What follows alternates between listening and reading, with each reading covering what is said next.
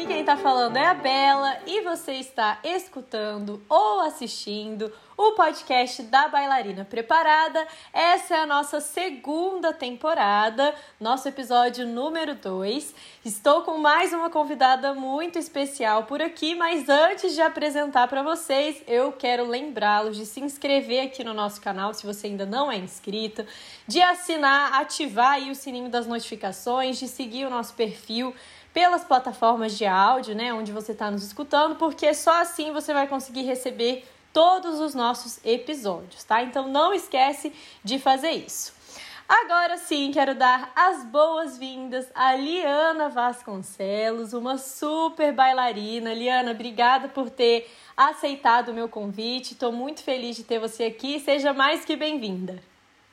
Imagina, Isabela, eu que agradeço o convite. É um prazer poder compartilhar um pouquinho né, da minha história, das minhas vivências. Eu que agradeço. Show! Eu conheci a Liana, gente, através de. Para vocês verem já. Já dá uma introdução de quem é a Liana. Eu conheci através de um dos cursos do Dança Consciência, é, que a Andreje, que já esteve por aqui no podcast, é, é uma das professoras, né, uma das idealizadoras do curso. Então eu conheci a Liana por lá é, que é uma pessoa que está ali sempre buscando conhecimento, né? Ela não, não fica ali só na prática. Então, foi inclusive por isso que eu quis te chamar, porque eu sei que você tem toda essa preocupação e, e muito para passar para a gente dessa importância também, né? E para todo mundo te conhecer um pouquinho melhor, é, se apresenta um pouco para a gente, conta um pouco da sua trajetória, como você se tornou bailarina, como você chegou até aqui. Bom, vamos tentar resumir um pouquinho. É, Suliana Vasconcelos, bailarina aqui do Rio de Janeiro. Eu comecei balé muito jovem. Eu morava perto de uma escola de dança, então eu via as meninas passando de tchutchu, de sapatilha, achava aquilo o máximo. E aí, com três aninhos, eu pedi a minha mãe para fazer. Naquela época, com três anos, eles ainda não, eles ainda não aceitavam é, as alunas, hum. era a partir de hum. quatro, então eu tive que esperar um ano. E naquela pra ansiedade, entrar. pedindo à minha mãe, é. Aí, com quatro anos, exatamente com quatro anos, eu entrei no Baby Class. Aí fiz balé, isso na Corpus Escola de Dança, foi minha primeira escola. É, fiz balé clássico, fiz sapateado, fiz balé moderno, enfim. Tive essa formação bem, bem ampla, assim. Né? Dança contemporânea também, tudo isso lá na Corpus Escola de Dança.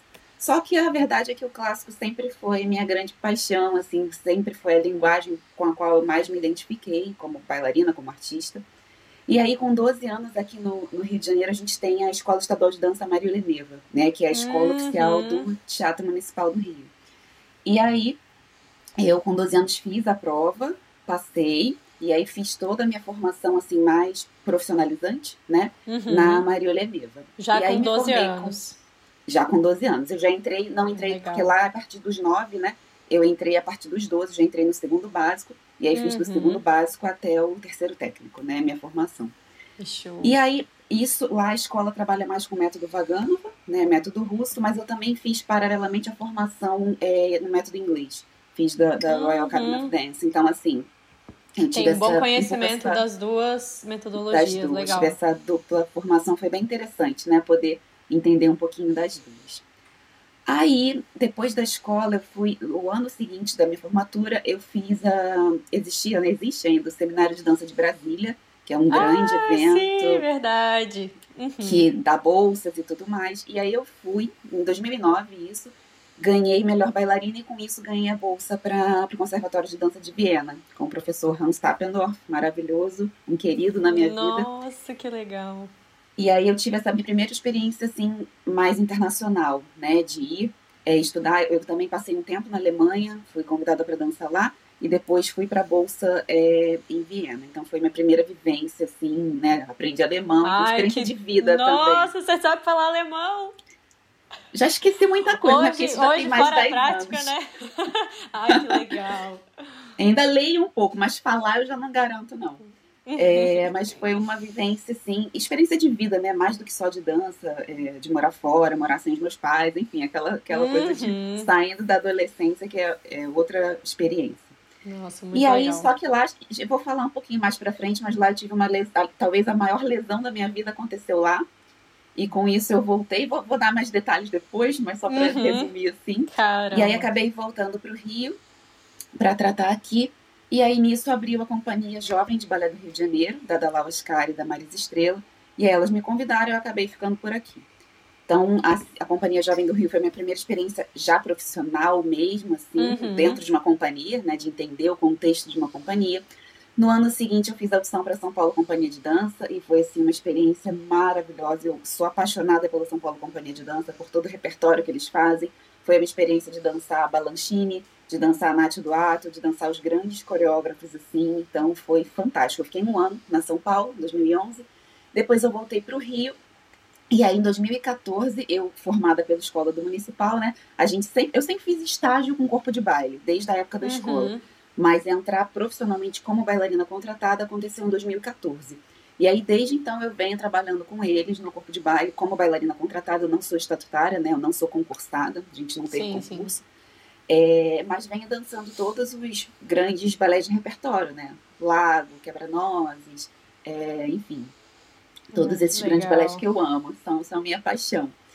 E, assim, paralelamente a esse lado bailarina é, cênica, né, eu também gosto, como você falou, eu também gosto muito desse lado mais acadêmico. Então, eu também fiz a minha formação acadêmica, fiz graduação em produção cultural, depois fiz o mestrado em memória da arte, onde eu propus a criação de um museu da dança aqui para o Brasil, e agora estou no doutorado trabalhando muito, pesquisando muito sobre a técnica de ponta, né, sobre a evolução das sapatilhas, enfim. Estou nesse lado agora bem clássico, assim, bem bem. Eu estou fazendo doutorado em artes cênicas. A gente aqui no Rio ainda não tem o doutorado em dança. Então uhum. eu migrei para sou a bailarina lá da, da galera Sempre tem um que se apropria, né? Enquanto não tem as coisas de dança, a gente vai se apropriando. A gente vai se colocando onde é possível, né? E como a gente a dança está contida ali nas artes cênicas, uhum. eu eu estou fazendo na Unirio agora e tem sido assim bem bem interessante. Então assim, resumidamente é isso. Ah, e sou professora também. Eu trabalho na, na parte cênica, na parte acadêmica e na parte de docência também. Né, eu gosto muito, sempre gostei, assim, não era engraçado que quando eu era mais jovem eu não pensava em ser professora, isso nunca me passou pela cabeça. É, mas a coisa veio, os convites vieram, eu fui aderindo. E assim, eu sou uma professora muito apaixonada, tanto da parte prática, dou muita aula de ponta, aula de, enfim, de variação de repertório, que eu também posso acrescentar esse lado artístico que eu tenho de bailarina, né? Eu posso passar para os meus uhum. alunos. E gosto também, do, sou professora de História da Dança, então assim, também trago esse lado mais acadêmico. Então é, acaba que tudo se mistura no final, Ai, né? que legal. Essas é. vertentes. Sim, uma coisa um vai ligando na outra, né? Você tem vários, várias gamas de atuação, isso é muito interessante. E em todo esse processo, assim, de, de formação, tanto como bailarina profissional, mas também nessa parte acadêmica e tudo mais, é, como que era a sua preocupação com as questões relacionadas ao seu corpo, assim? É, você desde sempre cuidava, se preocupava em fazer, por exemplo, treinos suplementares ou então é, de cuidar do seu pé para não deixar ele ficar machucado? Como que era essa parte? Ou foi só lá quando chegou a lesão que você começou a se preocupar com isso? É uma boa pergunta, Isabela. Assim, eu sempre fui, eu sou, na verdade, até hoje, muito cuidadosa com tudo meu. E como eu sempre fui mais do clássico, eu acho que desde pequenininho eu sempre tive muito essa preocupação do corpo, mas no sentido de não me machucar. Então eu não ia brincar com os coleguinhas, eu tinha medo de subir nas coisas, para não, uhum. sabe? Essa preocupação sempre foi um pouco inata minha mesmo. Mas em pequena, eu não tinha essa preocupação de um trabalho é, extra, sabe? Isso não acontecia, mas eu era muito cuidadosa para não me lesionar. Isso, uhum. fato. Agora, quando eu cheguei na adolescência, quando eu entrei para Maria Helena, né, para a escola do teatro, que aí eu fui sentindo que a demanda, inclusive de carga horária, era muito maior, né? Eu que estava numa escola que era particular, que eram algumas horinhas por dia, por dia. Passei para uma escola profissionalizante, que a gente passava quatro, cinco horas lá. Então, assim, uhum. a demanda foi ficando muito grande. Então, eu comecei a sentir uma certa necessidade.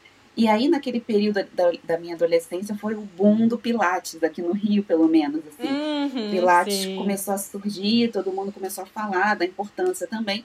Então, talvez a minha primeira, minha primeira atividade nesse sentido complementar corporal foi o Pilates.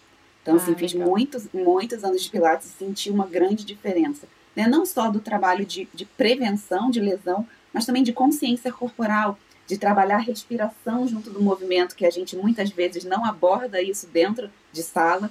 E foi ali que eu comecei a pensar sobre isso, a experimentar a importância da respiração, né, de trabalhar junto com a consciência do movimento. Isso foi muito legal. Isso aconteceu mais ali na minha adolescência.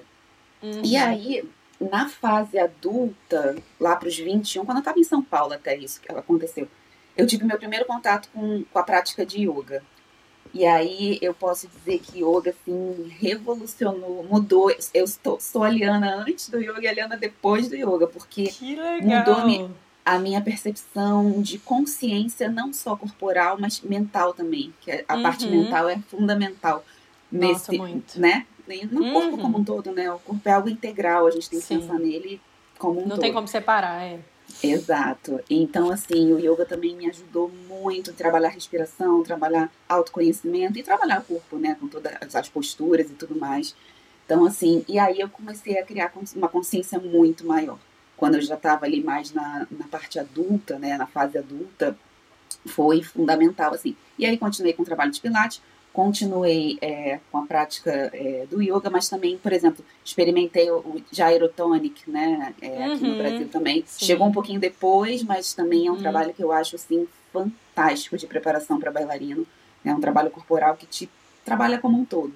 Né? Uhum. Então, é, todas essas práticas, assim, foram me ajudando a ser uma bailarina mais consciente, né? mais uma bailarina mais preparada. Mas aí, é, verdade. Né?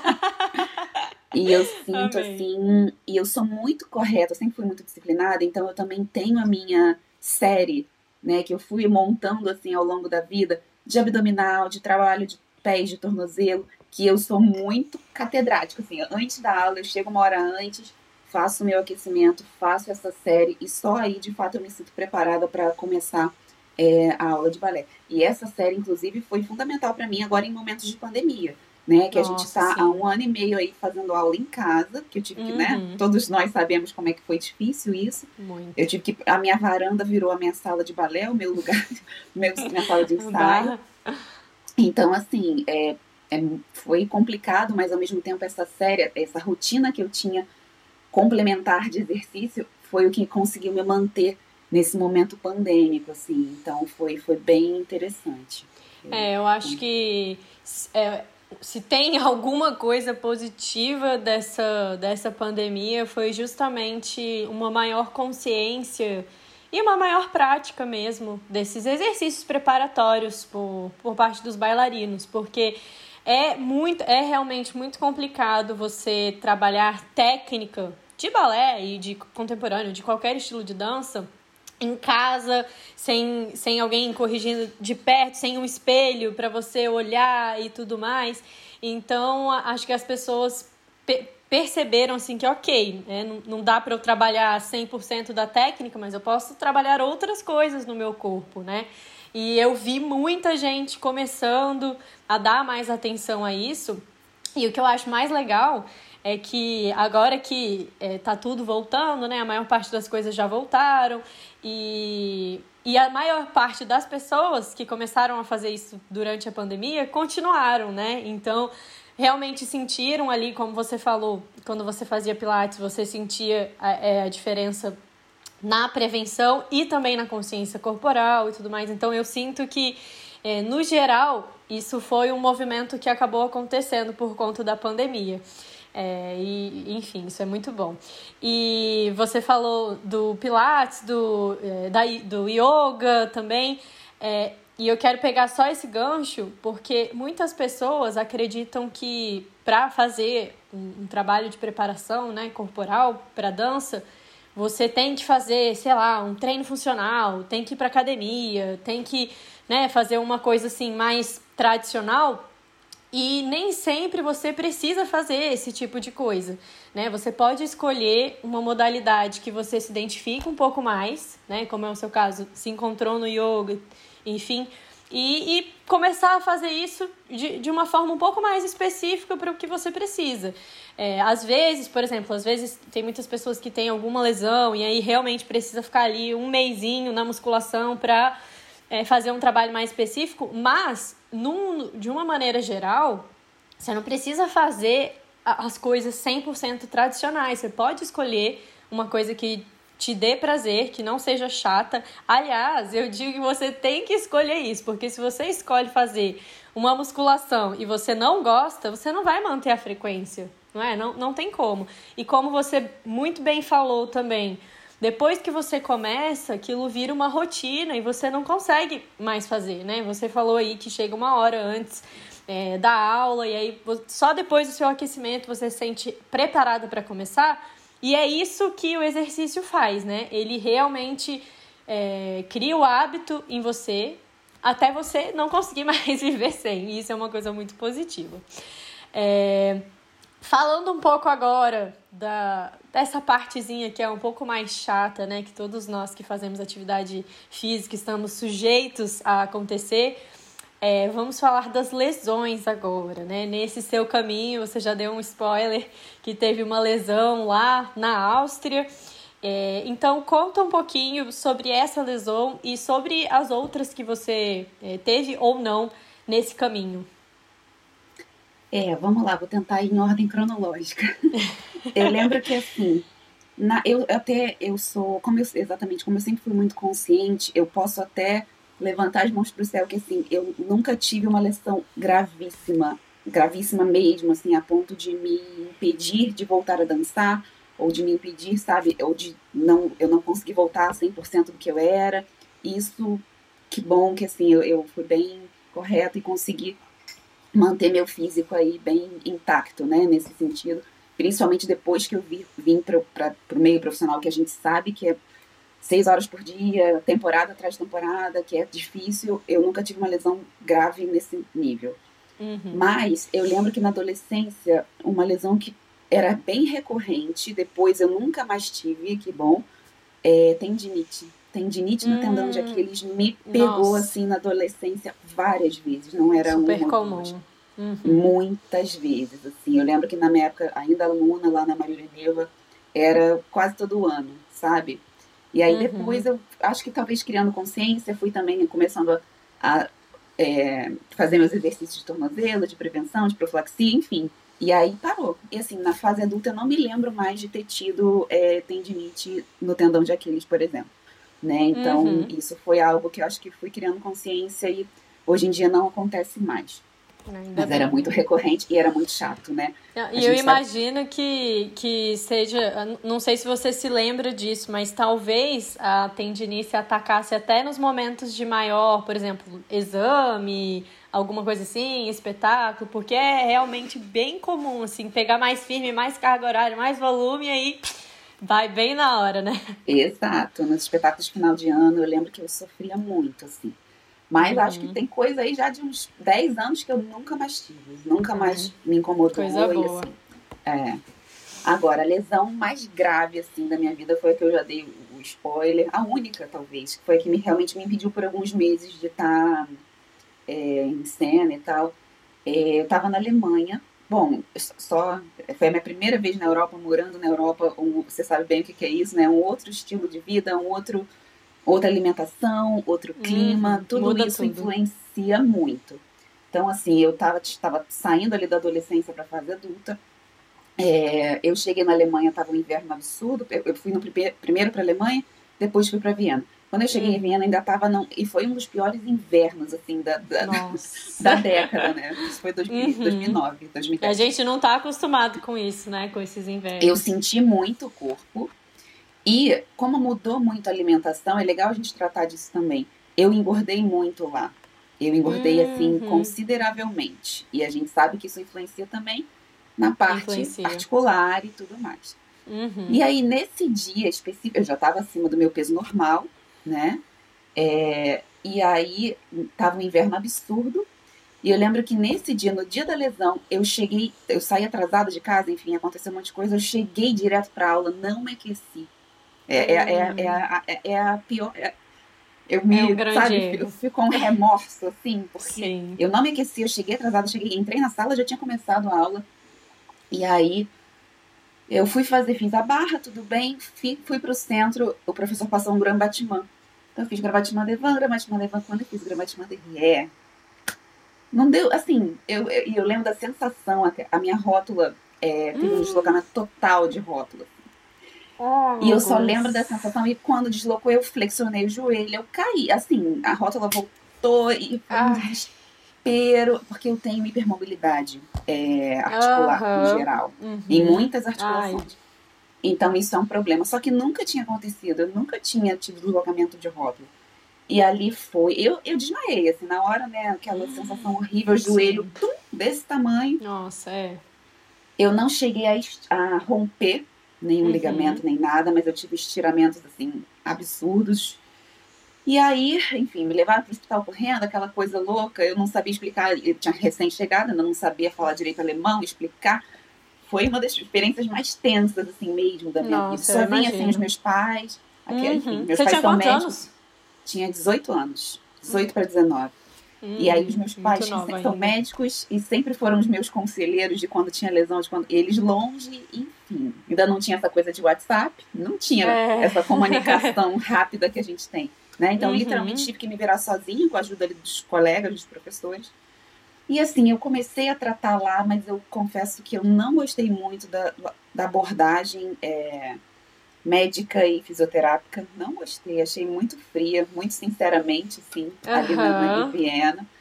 Então, meu pai, meu pai propôs, ele falou, Liana, volta para o Brasil, vamos tratar aqui, depois você, você volta para ir. Retorna. Uhum. É, e foi Nossa. a melhor coisa que eu fiz, assim, porque de fato aqui o tratamento foi outro, muito mais calor. Porque aí tem, tem a questão psicológica também, né? Tinha sido a minha primeira lesão grave com pessoas que eram mais frias, numa língua que eu não, enfim, eu fui ficando meio, sabe, não foi uhum. legal, psicologicamente também. Então foi a melhor coisa que eu fiz foi de fato voltar para o Brasil para tratar aqui com os meus médicos, com os meus fisioterapeutas que já tinham, né, Sim. todo todo um contato, todo um vínculo. E aí nisso eu acabei ficando, foram quatro meses de recuperação, foi um pouco lenta assim, é. não foi muito fácil, quatro meses sem aula. Demorei a saltar, demorei a voltar. E tive. Aí, nesse período, eu nunca tinha feito musculação de fato. Nesse período, tive que fazer, fazer um reforço, um reforço muscular para retornar aquela musculatura ali é, do joelho, foi meu joelho esquerdo. Uhum. E assim, foi, tratei, voltei a dançar, não sinto mais nada hoje em dia, sabe? Mas eu, eu ali daquele momento, eu tenho meu exercício próprio que eu faço todos os dias para que essa lesão porque fica, não né? Volte. Assim, eu sei, não, é, para que não volte. Porque eu sei que, por exemplo, com essa lesão que eu tive, meu joelho esquerdo não é igual ao direito. Isso é, é uhum. fato, assim. Então eu Sim. tento fazer todo o trabalho com ele para que eu não tenha mais esse tipo de problema. Essa uhum. foi a uhum. lesão a pior da vida, assim. Depois. Deve ter sido muito tenso. E você pegou, só para pegar esse gancho de você ter falado do, do tratamento, da abordagem, né? O, o episódio passado, anterior, é, eu conversei com a Lari e com o Nando, do Ballet Couple, que estão na Rússia. E, e eles comentaram isso também, que eles, é, eles não, não gostaram muito da abordagem é, dos, dos médicos de lá e fisioterapeutas, é, no sentido deles quererem ser muito agressivos já e, e já quererem é, botar um monte de injeção, um monte de remédio, fazer cirurgia e tananã. Então eles comentaram isso também. E é, é, eu achei interessante que você trouxe esse ponto, porque aqui, aqui, né, no Brasil, a gente tem é, essa parte de fisioterapia, ortopedia e tudo mais, a gente já tem uma visão muito mais. É, eu, eu vou dizer evoluída, assim, mas é, é uma visão realmente mais para frente de, de um exercício como tratamento. E fora isso que você falou também, né, do cuidado com o paciente, porque é, já está numa situação difícil lá, né? Já está machucado, com dor. É, a parte psicológica de não saber quando é que vai voltar, taranã. Então, achei sensacional que você falou isso, porque são coisas que realmente importam bastante para nós, né? Sim, é, e, e o tratamento, enfim, falamos a gente acaba sempre puxando a brasa para nossa sardinha, né? Mas assim, é. o brasileiro, ele é mais humano, mais caloroso, assim, né? No, no, tratamento. Então, assim, eu sou uma pessoa bem, bem humana nesse sentido, sabe? Bem calorosa. Então, para mim foi muito estranho aquela abordagem mais fria, sabe? Uhum. Eu não me sentia acolhida. Eu tava num momento que eu precisava de, né? De uhum. conforto de alguma maneira e não existia. Então, assim, aquilo Sim. me me incomodou um pouco, né? Outra lesão que eu tive, e aí meus colegas me conhecem como a louca dos abdominais. E de fato eu sou muito viciada, mas tem um porquê, vou explicar porquê. Hum. Aliás, eu, mas... levo, eu levo todo mundo para o mau caminho dos abdominais. Todo, eu chamo a galera, eu tenho minha série, né? Então antes eu falo, uhum. gente, vamos, vamos, vamos, vamos aqui comigo. É, teve um Deve ser pro bom caminho isso, não pro não bom pro caminho. Pro bom caminho. É, teve um solo que eu dancei uma época, super bonito e tal, só que ele tinha. Eu tenho muita flexibilidade de coluna, de lombar. Uhum. O que é bom por um lado, mas péssimo por outro, né? Sabemos Sim. bem. Então, é. assim, eu tenho muita facilidade de cambré, de arabesque, dessas coisas todas. Só, e nesse solo eu tinha alguns momentos de cambré jogado para trás, sabe? Jogado, jogado, várias vezes. Uhum. E ensaio, ensaio, ensaio. Quando eu fui ver, a coluna começou a ficar esquisita. Eu falei, ih, caramba. Fui ver, eu acabei criando dois calos ósseos, assim, na coluna, enfim. Foi uma, uma um momento também meio tenso. E aí, os meus, tipo, é, professores e tal, meu fisioterapeuta na época, ele falou, Liana, tipo assim, a parte, você tem a coluna hipermóvel, né? Então a gente tem que cuidar disso. Qual é o caminho? Fortalecimento, né? Core. Abdominal, costas, uhum. core. É isso, assim, pro resto da sua vida, para você não voltar a ter esse tipo de problema, você vai precisar criar aí uma rotina para evitar que você se lesione mais. A partir uhum. daquele dia, juro, eu botei aquilo na minha cabeça e assim, eu tenho a minha sequência de abdominais, de trabalho de costas, mas que eu, eu, eu sou muito regrada. Eu faço literalmente, não vou falar todo dia, porque sábado e domingo eu não faço. Mas segunda a sexta, antes da aula, eu realmente faço. Assim, é, virou uma minha Rotina meditação mesmo. diária, sabe? Igual escovar é, o dente. Tipo isso. E assim, eu acho que foi a melhor coisa que eu adotei para minha vida, porque de fato, depois disso, eu não lembro de ter tido, de ter voltado a ter problemas é, ali na coluna sabe? Então, uhum. é, eu virei a louca dos abdominais, e, mas eu sou feliz sendo a louca dos abdominais, porque assim, me preveniu com certeza muitas coisas ao longo, muitas lesões, né, ao longo desses, desses últimos anos. Não, tá certíssima. E a parte do, de fortalecimento de, de core, você, você comentou, né? Que você tem hiperextensão, é hipermóvel, tem muita flexibilidade. Para pessoas como você é essencial. Mas assim, de para todo mundo, eu digo, o core, ele é realmente o nome tá certo, ele é o centro de tudo, tudo começa por ali. Então, muitas vezes é, eu recebo pergunta lá, como é que faz para aumentar a sustentação de perna? Não, Trabalho core. O core vai aumentar a sua sustentação de perna, vai melhorar o seu salto, vai melhorar o seu balance, vai fazer você girar mais. E, mais importante de tudo, vai prevenir que, que tenha um, um tipo de lesão é, como essa que você teve, como dor, e enfim. Eu, eu, quando era ginasta, eu fui atleta de ginástica rítmica antes de ser bailarina, né? E quando eu fui.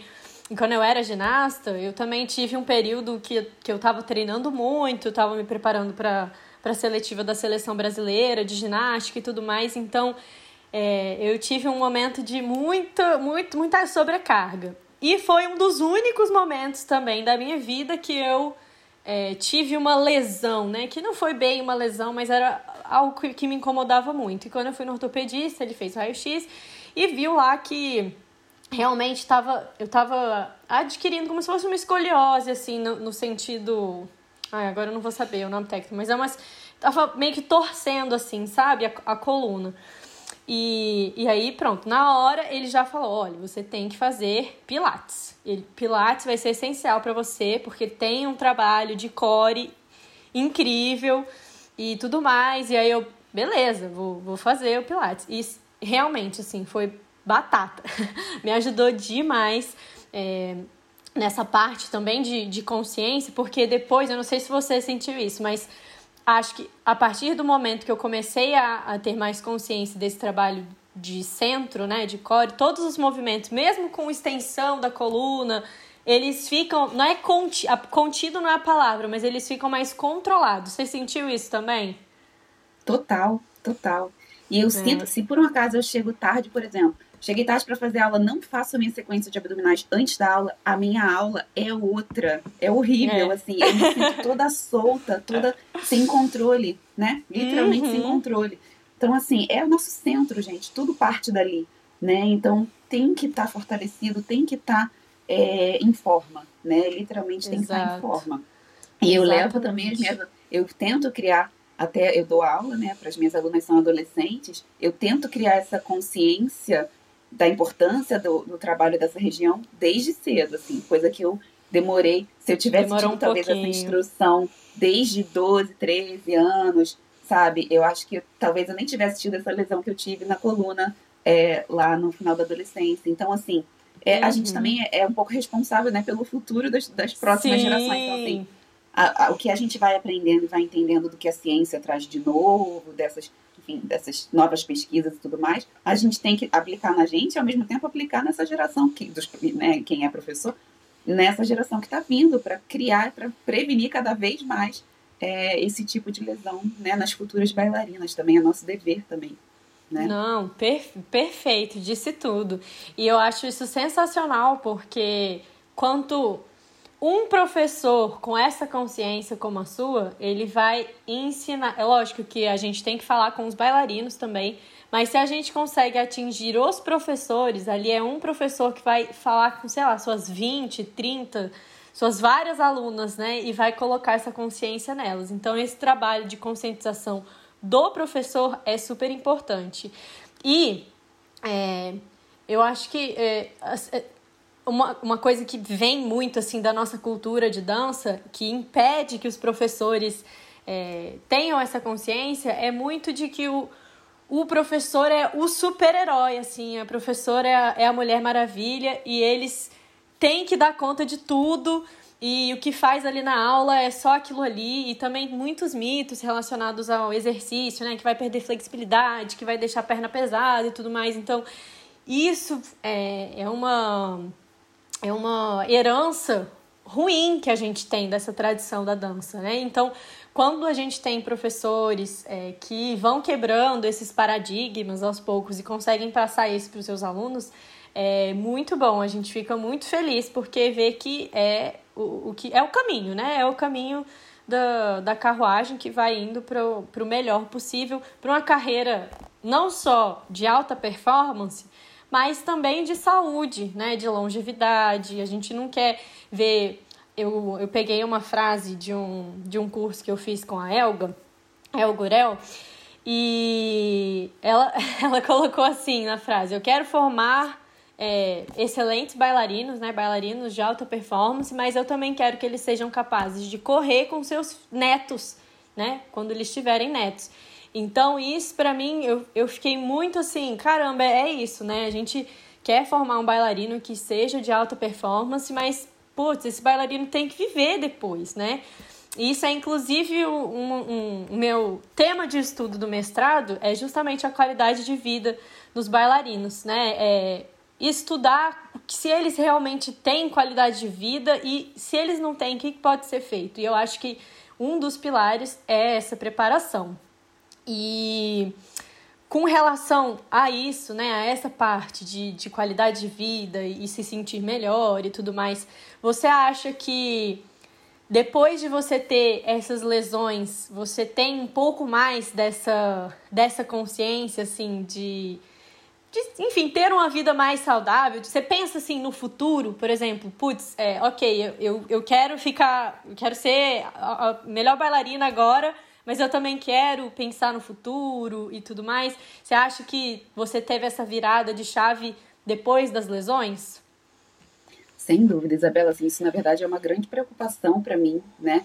Eu acho que a gente tem exemplos aí de bailarinas que, principalmente das duas últimas décadas, assim, que deram tudo de si e aí chegam, depois de parar de dançar, às vezes não estão nem mais andando, tem que botar prótese de quadril, enfim, é. é, muito, é muito complicado isso, assim. E a gente está num momento de consciência, acho que, que já não permite isso, né? Então, assim, eu não quero ser é, esse tipo de bailarina que chega lá quando para de dançar e tem que ter mil e uma cirurgias. Eu não quero. Ai, eu prefiro exato. até, sabe, assim, dançar até onde eu puder, no meu máximo, né, no auge do desempenho e tudo mais, com saúde, sempre, uhum. forever and never, uhum. sem, sem lesionar.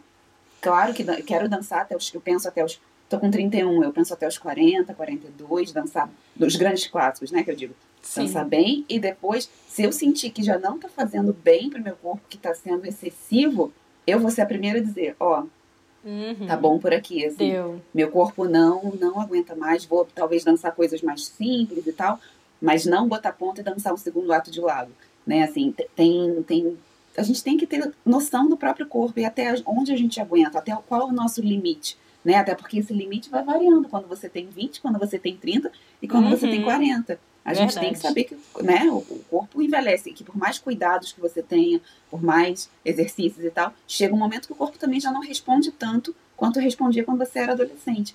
Então, esse, esse equilíbrio precisa ser consciente, né? A gente precisa ter isso em mente para poder ter uma, uma, um envelhecimento saudável, sem lesão, né? De ter que botar prótese, de ter que, enfim, operar é. e tudo mais. Então, essa consciência para mim é algo muito, muito fundamental. Eu acho que, inclusive, devia ser trabalhado psicologicamente nos bailarinos, né? De saber a hora de parar, de respeitar o corpo e saber a hora de parar para poder ter um, um, envelhecimento aí da melhor maneira possível, né? É fundamental você tocar nesse ponto também, porque é algo que a gente tem que pensar em nível mundial mesmo, né? Nas Sim. grandes companhias. Porque isso acontece no Brasil, acontece fora, acontece, né? Mas eu sinto, assim, que a, a minha geração já está com uma consciência mais aprofundada Verdade. sobre a, a, nossa geração, né? Já está mais uhum. aprofundando. Ainda não, talvez, como deveria, mas já está melhor.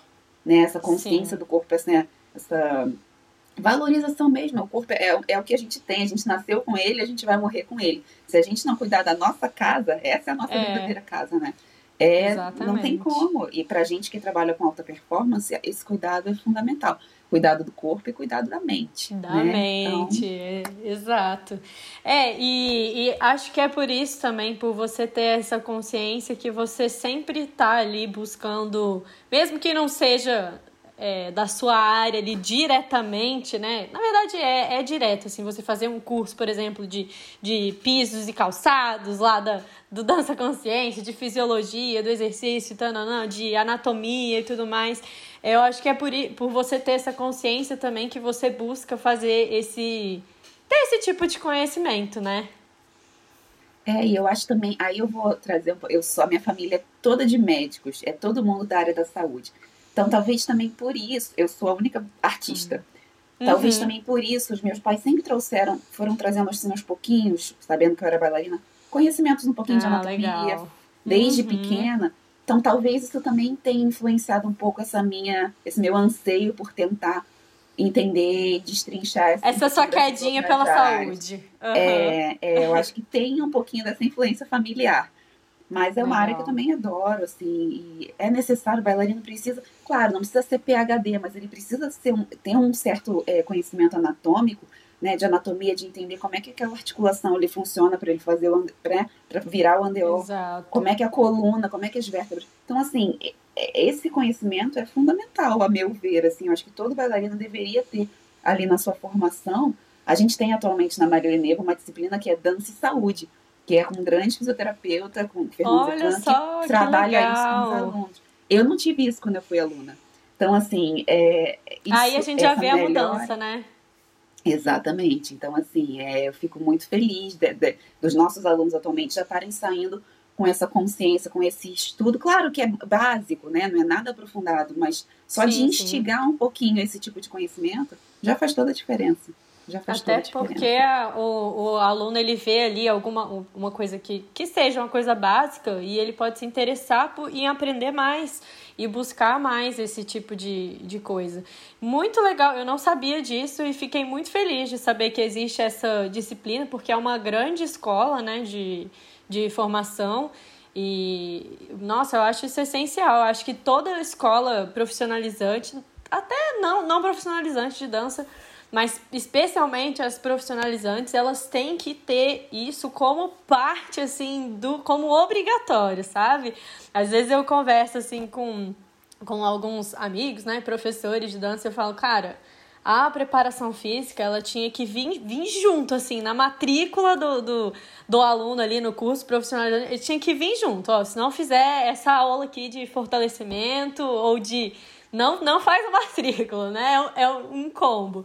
E eu fico super feliz de ter essa parte que é, te, é teórica, né? Essa, essa, esse teórica. Estudo. E isso é, nossa, é muito legal, porque aí a pessoa realmente vai entender é, para que, que isso é importante. Então, nossa, sensacional, gostei demais de saber disso. É, bom, pra gente ir caminhando aqui para o nosso final, é, eu queria que você dissesse assim, qual que é a, a real, se fosse para resumir assim, qual que é a real importância desse cuidado com o corpo e da preparação física para você? Nossa, assim, eu acho que é, para mim, acho que para todos, né, assim, quem trabalha com o corpo, o corpo é nosso instrumento de trabalho, né? Diferente de um, de um pintor que tem lá um, um quadro, diferente de um músico que tem lá o seu instrumento, o nosso instrumento é, é isso aqui, né? É a nossa casa, é, a gente vai, é, do, do, primeiro dia de vida até o último, é, é onde a gente habita. Então, se a gente não cria essa consciência, a gente, a dança exige muito, sim, do físico, né? A gente sabe bem. Nível profissional, então, é, nossa, seis horas por dia, sete horas por dia, dia após dia, temporada, espetáculo atrás de espetáculo. É uma demanda muito grande, física e mental. Então, assim, se a gente não cuida, se a gente não previne lesões, é, é quase inviável se tornar um bailarino profissional, né? Então, uhum. ou mesmo um bailarino amador e tal.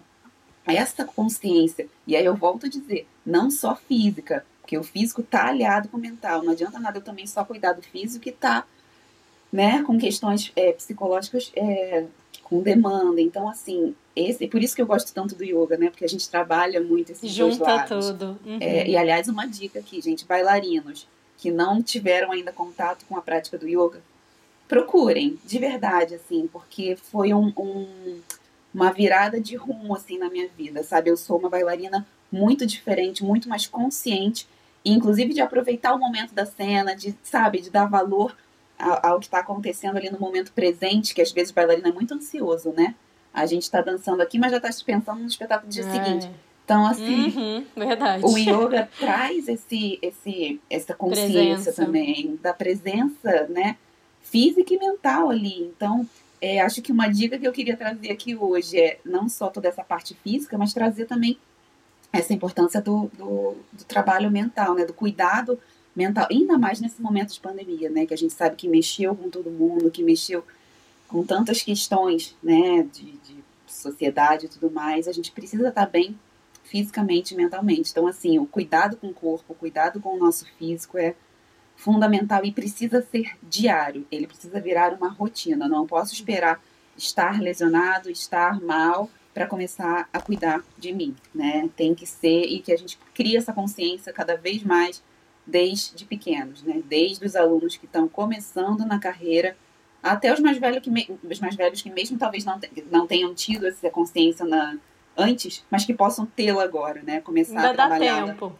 Ainda sempre há tempo. Sempre, sempre há tempo. tempo. É, a gente sempre pode transformar a maneira como a gente lida é, com o nosso corpo. Assim, eu acho que é um pouco isso, Isabela. E de dica é yoga. Façam, experimentem yoga. Olha, eu vou falar para você que esse esse ano, eu não foi foi esse ano. No começo do ano, eu comecei a fazer umas aulas de yoga também. Nossa, foi muito bom para mim. Assim, eu acordava de manhã e aqui esse ano fez muito fez mais frio do que o normal aqui em Portugal. Fez menos 4, menos 3 graus de manhã. E eu acordava assim cedinho. Eu dou aula às 7, eu acordava 6 para fazer o yoga. Nossa, assim, eu, eu gostei demais. E aí eu fiquei, depois eu fiquei de procurar uma aula presencial para fazer. Aí não procurei, aí me perdi, aí comecei a fazer só de vez em quando. E assim, é, quero voltar, porque eu acho que é, é muito legal e é um momento que não é, como você falou, né? É um momento que não é só físico, ele, ele te ajuda no físico, né? É ótimo pro físico, mas que é um momento ali muito de de autoconhecimento, de presença, né?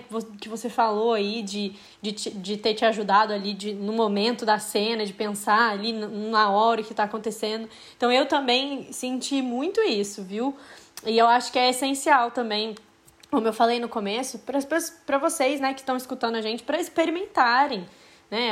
A Liana trouxe aqui a, a experiência dela com Pilates, com Yoga, então experimentem, né? Não é porque é, sei lá, você viu que a fulana fez de, daquele jeito que você tem que fazer desse jeito. Pode ser que você experimente yoga e não goste também, ou pilates e não goste também, mas experimentem, porque É, isso realmente faz diferença, esses cuidados fazem diferença e, e são eles que vão te tornar um, uma bailarina, um bailarino é, saudável, de alta performance, consciente e, enfim, e tudo isso. É, e é, eu pra... tava. Uma, hum. uma, uma coisa que me veio agora à mente também, assim, que é legal de falar: grande parte das lesões é, acontecem muitas vezes quando a gente está desconcentrado, né? Quando a gente não está ligado a coisa. Uhum. E isso eu observo muito na companhia isso. Quando a, a pessoa não está de fato ali, acaba às vezes se lesionando sem querer. Verdade. Não está uhum. concentrado. E o yoga ajuda muito nisso, né? É você conseguir focar, você ligar. Agora eu tenho que fazer esta variação. Então eu me concentro. Eu sempre medito antes de dançar. Sempre. Em cena, eu desço 20 minutinhos antes pro palco, medito e vou dançar. E é. A, a, consciência é outra, assim. Porque aí eu uhum. foco. Eu tô focada exatamente no que eu preciso fazer, no que eu tenho que fazer, sabe? E faz muita diferença. Então a gente também previne lesões estando concentrados, né? Verdade. Então também. Não o yoga Perfeito, esse isso. ponto foi maravilhoso que você tocou. É o foco ali, a concentração. Gente, é tudo, é tudo. É, às vezes é isso aqui que falta para você. Às vezes é isso aí que falta para você não se machucar num, numa performance, né? Nossa, arrasou, adorei. É, para finalizar de vez, então, o seu recado final, se todo mundo esquecer tudo que a gente falou até agora, pudesse lembrar só de uma coisa, Fala aí qual que é o seu recado final. Ai, gente, eu acho que é o resumo do resumo, né? É resumo é cuidar do, do resumo. nosso corpo, é cuidar do corpo e da mente. Eu acho que esse é o caminho, sempre, sempre, diariamente, e que isso vire uma rotina, né? Que não seja só de vez em quando, assim. Que faça parte, de fato, da sua rotina de bailarina, de bailarina, de professor. Porque também precisamos falar dos professores também, né? Também precisam cuidar Verdade. não só do bailarino de cena, mas todos aqueles que trabalham com dança de alguma maneira precisam ter esse cuidado. É, é o nosso corpo, é a nossa casa. Né? Devia ser a, o nosso maior, a coisa que a gente mais valorizasse. Nosso é, bem mais precioso. Na vida. É, uhum. nosso bem mais uhum. precioso. Sem dúvida. Nosso instrumento de trabalho. Né? Tem que cuidar com carinho. Amei. É isso mesmo. Concordo 100%. Liana, muito obrigada. Adorei conversar com você, te conhecer um pouquinho mais, né? Como eu falei, é, eu, eu sempre estou fazendo uns cursos, aí vejo a Liana lá no meio, e ela sempre traz contribuições. Até falei isso para você na última vez, que ela sempre traz umas contribuições muito importantes para esse curso, que é a visão mesmo de quem está lá todo dia, como bailarina, como professora. Então, gostei muito de te conhecer um pouquinho mais. Quero agradecer a sua presença. Quero agradecer também a todo mundo que está nos escutando, nos assistindo até agora. E antes da Liana dar o tchau dela para vocês, eu vou lembrar mais uma vez para vocês se inscreverem aqui no nosso canal, seguirem o nosso perfil e nos acompanharem também nas redes sociais. Eu vou deixar aqui todos os contatos para quem quiser encontrar a Liana, conhecer um pouquinho mais do trabalho dela. Eu vou deixar tudo aqui embaixo e pode, pode mandar tudo, pergunta, pode mandar um monte de coisa pra, pra ela, né, Liana? Aquela, né? Com certeza. Pode mandar, gente. Eu sou super acessível, gente. Assim, o que precisar de dúvida, de questões, quiserem conversar, eu tô sempre ali nas redes sociais, Instagram, assim, sou, gosto, inclusive, desse diálogo, acho importante o diálogo. A gente precisa dialogar na dança, trocar essas experiências, então, só me chamarem lá pelo Instagram, tá? E mais uma vez, assim, Isabela, obrigada pelo convite. Parabéns pelo canal, né, que traz aí um conteúdo tão importante, né, que a gente está conversando aqui, que precisa ser cada vez mais abordado e mais democratizado por aí também. Então, iniciativa linda sua com o canal. Bravo. E foi um prazer estar aqui com vocês hoje. Obrigada, brigadão. Um beijo, Liana, um beijo, pessoal, e nos vemos no próximo. Tchau, tchau. Beijo, gente. Tchau.